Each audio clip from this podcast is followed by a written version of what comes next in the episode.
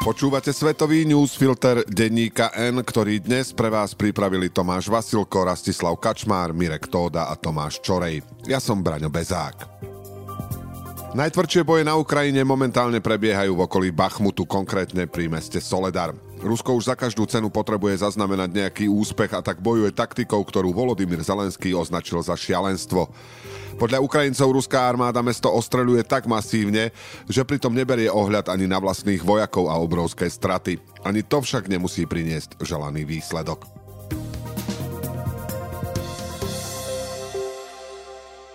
Popri tvrdých bojoch o mestečko Soledar na východe Ukrajiny je najdôležitejšou správou týždňa z vojny výmena hlavného veliteľa ruských síl. Kreml zbiera neúspechy vo vojne, ktorú rozpútal, no podľa expertov ho môže čakať ešte väčšie zlyhanie, také, ktoré by sa týkalo celej krajiny. Čerstvá výmena na poste hlavného veliteľa tzv. špeciálnej vojenskej operácie, ktorým sa stal Valerí Gerasimov na miesto Sergeja Surovikina, brutálneho architekta sírskej bezohľadnej vojenskej kampane naznačuje, že Kreml sa neustále točí v nezmyselnom kruhu, z ktorého nedokáže výjsť. Jeho neschopnosť kritizujú aj provojnové a protiukrajinské hlasy a o politický vplyv sa čoraz viac hlási šéf žoldnierskej Wagnerovej skupiny Evgení Prigožin. Vojna, ktorá trvá už skoro 11 mesiacov, stihla spraviť z Ruska izolovanú krajinu. Ocitla sa v recesii a veľkú časť ekonomiky pohlcuje vojenské ťaženie. Krajina je na ideálnej ceste stať sa tzv. failed state, teda nefunkčným a zlyhávajúcim štátom, na aké sme zvyknutí skôr v treťom svete. Myslia si to viacerí svetoví experti, s ktorými sa vo svojom prieskume pre predpovede na rok 2023 rozprával think tank Atlantic Council. Oslovili ich celkovo 167 a vyšli z toho zaujímavé závery. Okrem iného aj ten, že Ruská federácia, ako ju poznáme teraz, neprežije nasledujúcu dekádu. Ako priznáva think tank vo svojej správe, jedným z najprekvapujúcejších výsledkov veľkého prieskumu je množstvo respondentov, ktorí poukazujú na možný kolaps Ruska v najbližších desiatich rokoch. Skoro polovica oslovených analytikov si myslí, že z Ruska sa do roku 2033 stane buď zlyhávajúci štát, alebo sa rovno rozpadne. Keď sa expertov pýtali, ktorému štátu by sa to mohlo najviac stať, odborníci najčastejšie spomínali práve Rusko. Dvakrát viac než Afganistan, ktorý by nedokázal bez zahraničnej pomoci plniť ani základné funkcie štátu. Až 40% oslovených osobností si takisto myslí, že Rusko sa vnútorne rozpadne a to buď pre revolúciu, občianskú vojnu, politickú dezintegráciu či z iného dôvodu. Oveľa pesimistickejší sú pritom európsky experti než americkí. Bez ohľadu na represie a minimálnu slobodu slova sa vojna, ktorú Rusko vedie proti Ukrajine, dotkne každého. Aj tých, čo vojne tlieskajú a majú doma vyvesený znak Z. Dôvodov na pesimizmus je viac. Jeden z nich je, že západné sankcie na ruskú ropu začali fungovať, čo rozpočet pocítil okamžite obrovským navýšením deficitu, ktorý sa odhaduje na prinajmenšom 50 miliard dolárov. Problémom je aj masová emigrácia asi pol milióna ľudí. S kritikmi Putinovej vojny alebo tými, čo sa chceli vyhnúť mobilizácii, odišli mnohé talenty, či už vo vede, kultúre alebo biznise. V najväčšej krajine sveta, ktorá má obrovský demografický problém, to zabolí o to viac. Vladimír Putin opakovane označil čínskeho lídra Xi Jinpinga za svojho najlepšieho priateľa, na ktorého sa spoliehal aj po rozputaní vojny. Najnovšie signály z Pekingu však ukazujú, že ruský prezident stráca aj podporu svojho najdôležitejšieho spojenca. Až doteraz boli mnohí presvedčení, že poprední čínsky diplomati vedeli o pláne zautočiť na Ukrajine s niekoľko týždňovým predstihom. Všetko nasvedčovalo tomu, že o ňom Putin si mu povedal podľa februárovej návštevy Pekingu pred začiatkom Olympiády. Zdá sa však, že všetko bolo komplikovanejšie. Britskí novinári po rozhovoroch s viacerými kľúčovými predstaviteľmi Číny zistili, že plnoformátová invázia pre nich bola rovnakým prekvapením ako pre mnohé európske krajiny. Denník Financial Times píše, že Čína očakávala na najvýš menší konflikt napríklad na Dombase. Vedenie komunistickej strany vzhľadom na zle odhadnutú situáciu demonstratívne degradovalo štátneho tajomníka ministerstva zahraničných vecí. Peking od februára z vojny profituje, keďže uprostred amerických a európskych protiruských sankcií od Moskvy za výhodné ceny nakupuje čoraz viac surovín. Lenže Čína si zároveň uvedomuje, že otvorená podpora Kremľa z nej robí vyvrheľa v očiach európskych krajín, ktoré sú kľúčové pre jej obchod. Aj preto jej diplomati v súkromí hovoria o potrebe odstrihnúť sa od Ruska s cieľom napraviť si reputáciu na medzinárodnej scéne. Jeden z diplomatov dokonca pre Financial Times vyhlásil, že Putin je šialený, iný dodal, že Čína je pripravená pomáhať Ukrajine s povojnovou rekonštrukciou. Je otázne, do akej miery treba brať slová čínskych predstaviteľov vážne, no ich taktika pôsobiť ako kompetentný hráč a obnovovať vzťahy so štátmi EÚ zjavne funguje. Koncom minulého roka bol v Pekingu nemecký kancelár Olaf Scholz a tento rok sa tam chystá aj francúzsky prezident Emmanuel Macron či talianská premiérka Giorgia Meloni. Hlavným cieľom Pekingu je po krátkej stagnácii zrýchliť rast ekonomiky. Pre tento zámer sú dobré vzťahy s Európou mimoriadne dôležité. Rovnako ako uvoľnenie covidových opatrení, ku ktoré ktorému došlo nedávno po tlaku verejnosti. Všetko však nasvedčuje tomu, že situácia v krajine sa vzhľadom na nízky počet zaočkovaných ľudí v najstaršej skupine obyvateľstva vymkla spod kontroly. Presné čísla nie sú známe, no podľa niektorých odhadov by počet obetí na konci tejto vlny mohol presiahnuť 1 milión. Dva roky po násilí vo Washingtonskom kapitole sa podobné udalosti zopakovali vo vládnej štvrti v Brazílii. Aj tento raz k tomu prispela polarizácia spoločnosti, konšpirácie a populizmus. V nedelu týždeň po inaugurácii staronového brazílskeho prezidenta Lulu da Silvu do parlamentu a ďalších budov štátnych inštitúcií vtrhli tisíce podporovateľov Jaira Bolsonára. Priaznivci politika, ktorý v októbri prehral prezidentské voľby v Brazílii v budove parlamentu Najvyššieho súdu a v prezidentskom paláci ničili zariadenie, dokumenty aj reputáciu brazílskej demokracie. Agresívny dav zložený z niekoľko tisíc ľudí takto protestoval proti Lulovi a zjavne dúfal, že bude na začiatku prevratu, ktorý do prezidentského úradu vráti Bolsonára.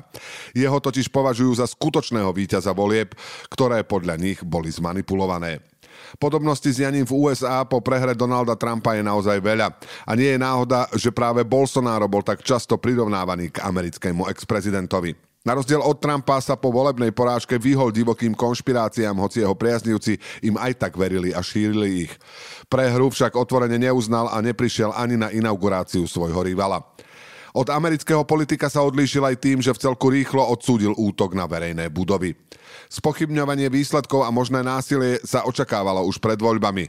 A keď v hlavnom meste Brazílie začali stanovať priaznivci Bolsonára, bolo otázkou času, kedy prídu problémy. Napriek tomu brazílska polícia v nedeľu pôsobila nepripravene. Preto sa už diskutuje o tom, kto zlyhal a či ide o náhodu. Bývalý vojak Bolsonaro má silnú podporu práve medzi členmi bezpečnostných zložiek.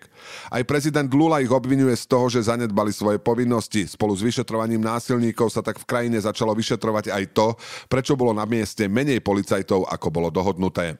Na šéfa verejnej bezpečnosti v štáte Brazília, ktorý bol predtým ministrom v Bolsonárovej vláde, už vydali zatýkač. Vo funkcii skončil aj guvernér rovnomenného federálneho okrsku.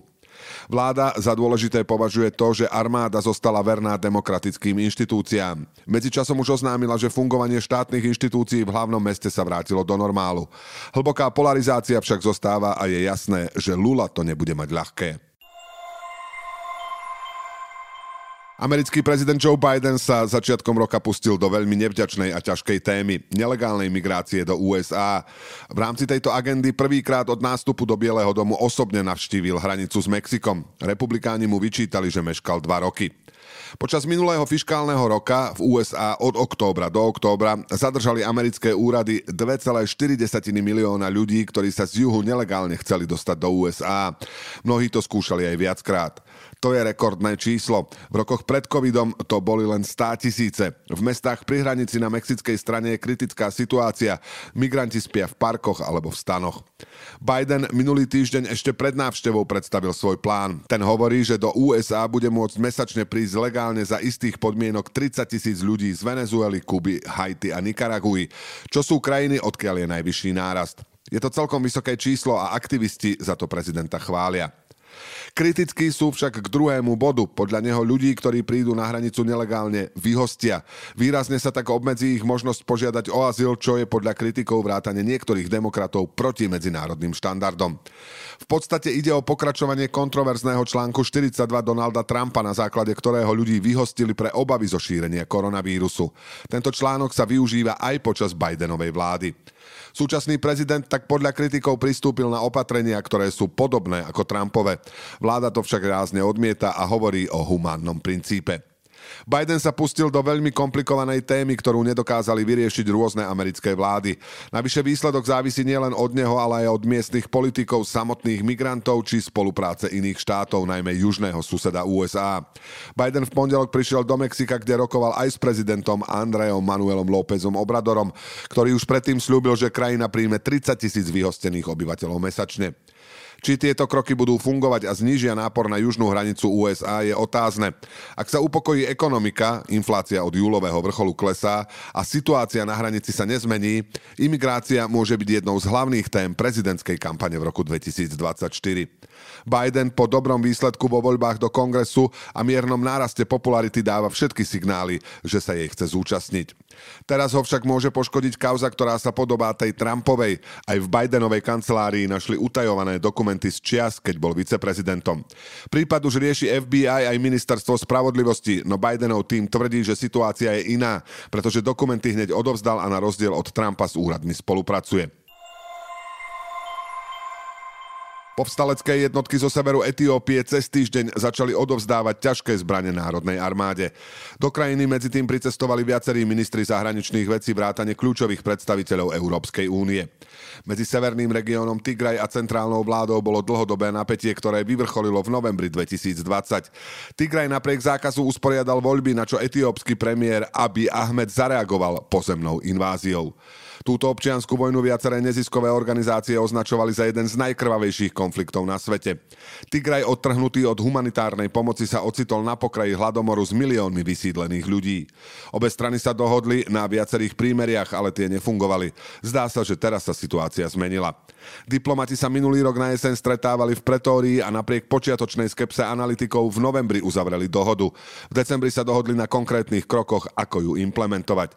Patrí medzi ne aj odovzdávanie ťažkých zbraní z Tigraja späť etiópskej armáde, s čím sa začalo tento týždeň. Súčasťou dohody je aj obnovenie humanitárnej pomoci severnému regiónu.